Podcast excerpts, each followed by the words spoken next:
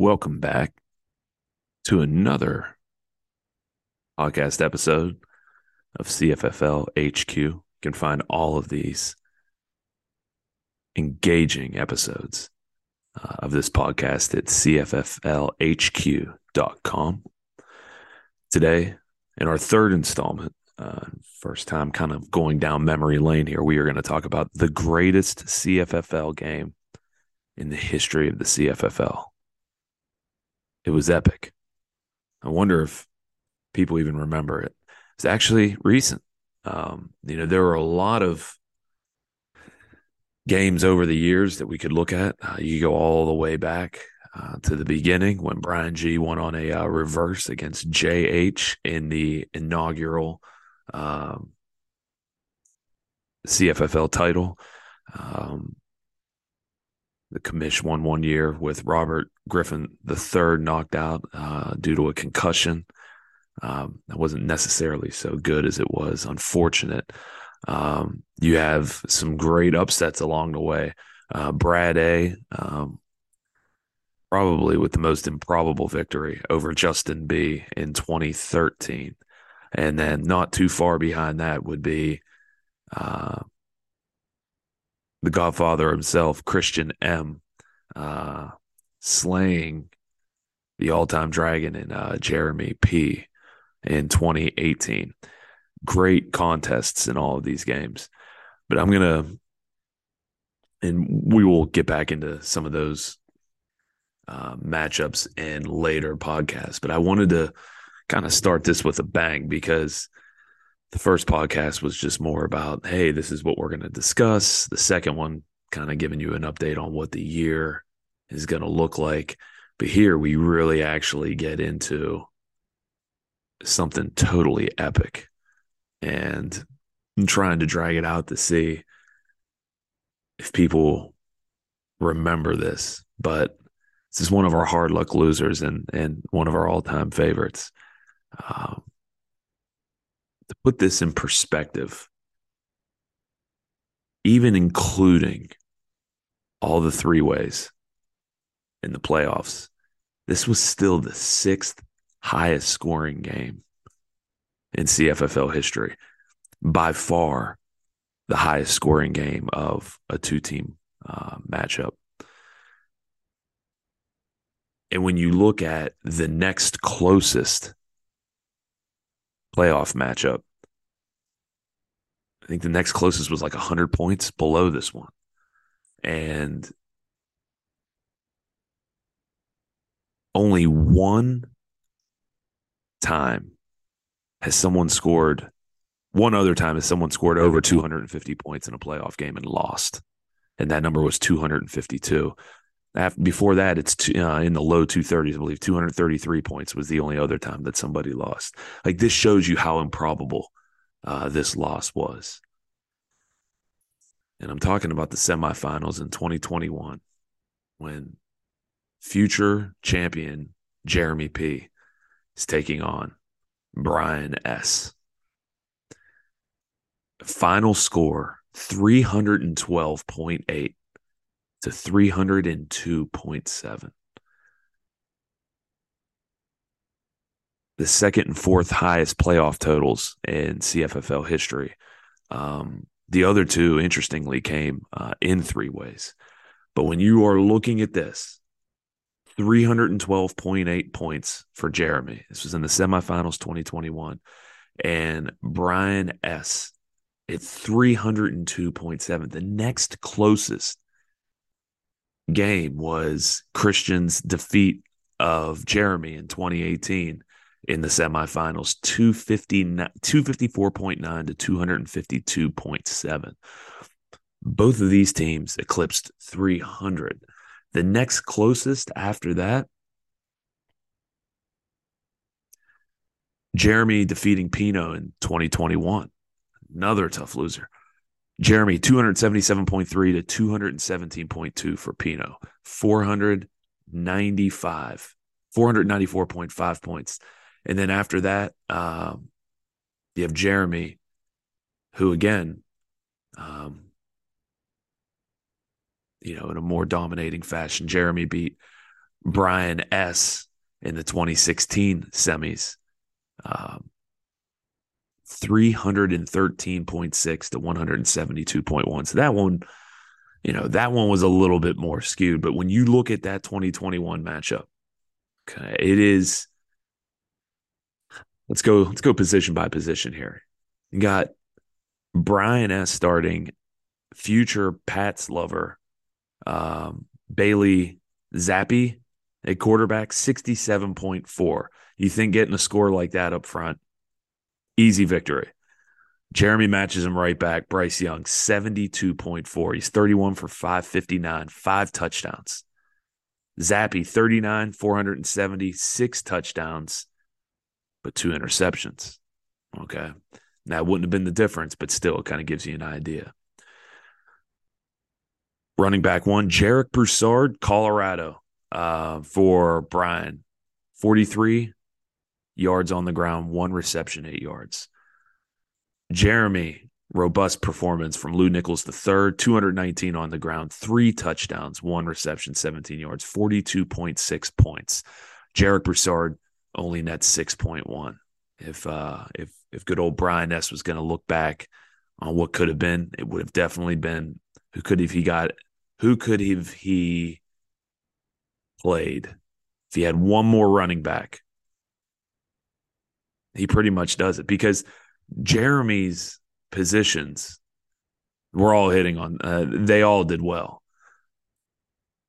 Brian had more super duper big games and uh, or super big uh, duper big games, but then some underperformances. So Rasheen Ali, uh, disappointing 2022 CFFL player, but in 2021, 203 yards, three touches, uh, touchdowns on the ground, adds another three catches for 24 yards in the air, 43.7 points. Um, Jeremy always finding some MAC talent at running backs. He had Lew Nichols the third from Central Michigan, and now Bryant Koback, 203 yards, four touchdowns, three catches, 19 yards, 49.2 points. So even there, uh, Koback outperforms Ali. So at this point, you're thinking it's going to be tough sledding for Brian because Jeremy's just hitting on all cylinders 72, 42, 49 to Brian's 67, 6, and 43. And we go to wide receiver. Deven Thompkins, Utah State for Brian S. Five catches, 67 yards, one touchdown, 17.7 points, serviceable uh, output. But again, Jeremy still hitting on all cylinders. Wan'Dale Robinson out of Kentucky, Okay. Eight catches, 181 yards, 26 points. Like every single person is just shoving, like throwing 101 for Jeremy in this matchup. You know, Thompkins from Utah State, not a bad performance, but still just serviceable there. So Brian S. has Romeo Doubs, Nevada, future uh, Green Bay Packer huge performance. 11 catches 159 yards two touchdowns 38.9 points. First time uh, that he is making up ground on jeremy. Jeremy has nathaniel dell huge 2022 cffl star here. Serviceable uh, performance. Seven catches 100 yards uh, and a touchdown uh, for the houston cougar. So at this point you're looking at the totals uh, through the two running backs and the two wide receivers. Brian is at 173.8 points. Jeremy is at 213.3. So we're thinking, hmm, what's going to happen here? We move to the tight end. Jeremy's got a pretty comfortable lead, but here comes Brian S. again. Okay. Greg Dual Dulcich for UCLA, two catches, 75 yards, uh, one point every five yards for tight ends. That gives him 17 points. But then here comes Trey McBride, a massive superstar for Jeremy in 2021. Six catches, 89 yards, 23.8 points. So Jeremy is still on a roll. At this point, you know, when you start to look at what the score is here 237.1. to 190.8. At this point, you're thinking it's not looking too good. Until a man by the name of Charlie Kolar brings this back. It's bringing Team Bryant back from the dead. Charlie Kolar, Iowa State superstar, 12 catches, 152 yards, and a touchdown, 48.4 points. It's almost worth a win by itself in the CFFL from that kind of production for a tight end. All of a sudden, that 48.4 goes up against Grant Calcaterra. I probably butchered his name. In the one in a billion you ever listened to this Grant Calcaterra, I apologize. Wasn't his best game. One uh, one catch, 14 yards, 3.8 points. So all of a sudden, Brian catches Jeremy. Jeremy at this point is at 240.9 and Brian is at 239.2, so less than two points separate them. Brian starts DeAndre Torrey, North Texas, running back. 109 yards, two rushing touchdowns, 22.9 points. Jeremy starts DeWayne McBride, UAB, sophomore, 144 yards, a touch, one catch, seven yards. So Brian outperforms him 22.9 to 22.1. That brings it within one point of each other. And again, this is for the semifinals. And I don't want to go too much into this because there's a future podcast that talks about uh, all that could have been. And you got to remember here uh, with our guy, Brian, there's a lot of disappointment um, in, in Brian's tenure here. I mean, this point, Brian has lost twice in the CFFL championship. You know, we get to the semifinals. Brian has lost. What do we got here? Three, four more times in the semifinals four more times in the semifinals. And interestingly enough, those four losses in the semifinals for Brian, three of them have been to Jeremy P. 2014, 2016, 2021. This one stings the most, though. He also lost to Justin B in 2017. This one's the one that stings the most, though we get to the defense, Ohio State defense, seven points, 224 yards given up, a fumble recovery, two sacks. This nets Brian S. 40.6 points for a grand total 302.7 points.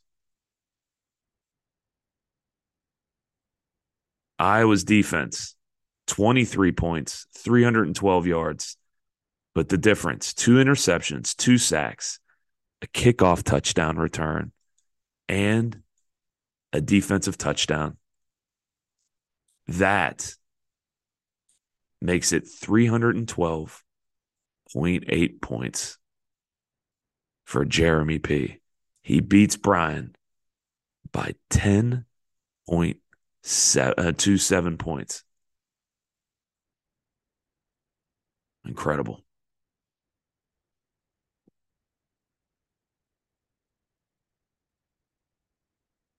I mean, it's pretty remarkable. I mean, to have over 600 points in that game. And it's the only time that both owners have gone over 300 points. And you just look at everybody hitting on all cylinders. And again, there are other games to look at. There are championship games. Statistically speaking, the 2019 championship game featured the two best teams in CFFL history uh, to face off in the championship when Brian G uh, beat the commish. And, but still, doesn't matter what you've done through the regular season. The fact that, th- I mean, the quarterbacks, I mean, you can go down through any stati- uh, statistic that you want here. basically these quarterbacks averaged 35 completions. They averaged 514 yards passing. They had a total 1,029 yards. There were 11 passing touchdowns. But the difference was that kickoff touchdown, defensive touchdown, and the fact that Bailey Zappe threw two interceptions. That's really everything that you're looking at here. But again, when you're looking at the rushing yards, total rushing yards in this contest, 913 rushing yards. By running backs, we're looking at not, uh, 153 and a half yards on the ground. There were a total of five, uh, four I'm sorry, five receiving touchdowns, a total of 13 rushing touchdowns. I mean, that is just, I don't think we're ever going to see another contest like that. And it just, this is the type of venue where I think it's important for us to relive those kind of moments because it's easy to just say, oh, yeah, that year I made it to the semifinals. That year I made it to uh, the quarterfinals. But to be that hard luck of a loser, and again, I don't want to go too much into the the misfortunes of Brian S because we have a whole uh, podcast lined up for that. But it kind of bleeds into this one because it is. It's the greatest game in CFFL history, but you know that really could change the fortunes. I mean, we'd have another jacket in the league and maybe Jeremy doesn't have as many uh, titles. Maybe things go a little bit different, but certainly with Jeremy winning back to back titles. Now, Jeremy's 2021, Jeremy's 2021 team was really good. Really, really, really good. Much better than his 2022 team. His 2022 team was, how do I want to say? His 2022 team was good. It wasn't great, though. And when we look at the best players off those teams, um,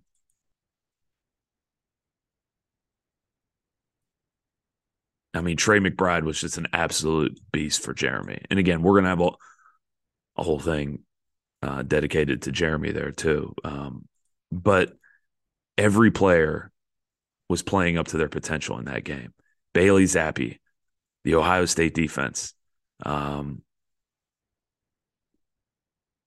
Bryce Young. I mean, there's just studs all over the field in that game. And that's what this is for to relive those kind of insane moments to think, hey, I scored 302 points. No one has ever lost at that amount. The next time somebody lost was at 252 points in a freak accident by the name of Andy Isabella. And before that, it's 233 points. For to almost put up an extra 100 points and lose really shows you what kind of a gut wrenching blow that loss must have been.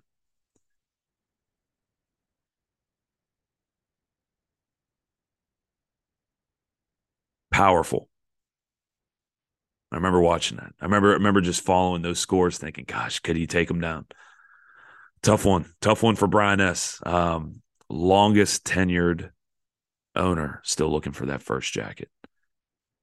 So close, so many times. And I don't think any of them hurt more than this one.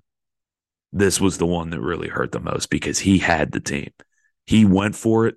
He made some savvy moves at the draft that year. A um, lot of great drafting, sitting at the uh, sitting with the commish, figuring out how could he get some of his assets to really push his chips forward and put it in, and he did. I mean, he went for it, and it was a good play. I mean, he should have won it all in 2021.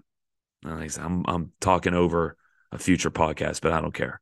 This was the greatest game in CFFL history. We've been around almost 20 years, and he deserves his moment, even though Jeremy, um, Jeremy is seen as as the winner.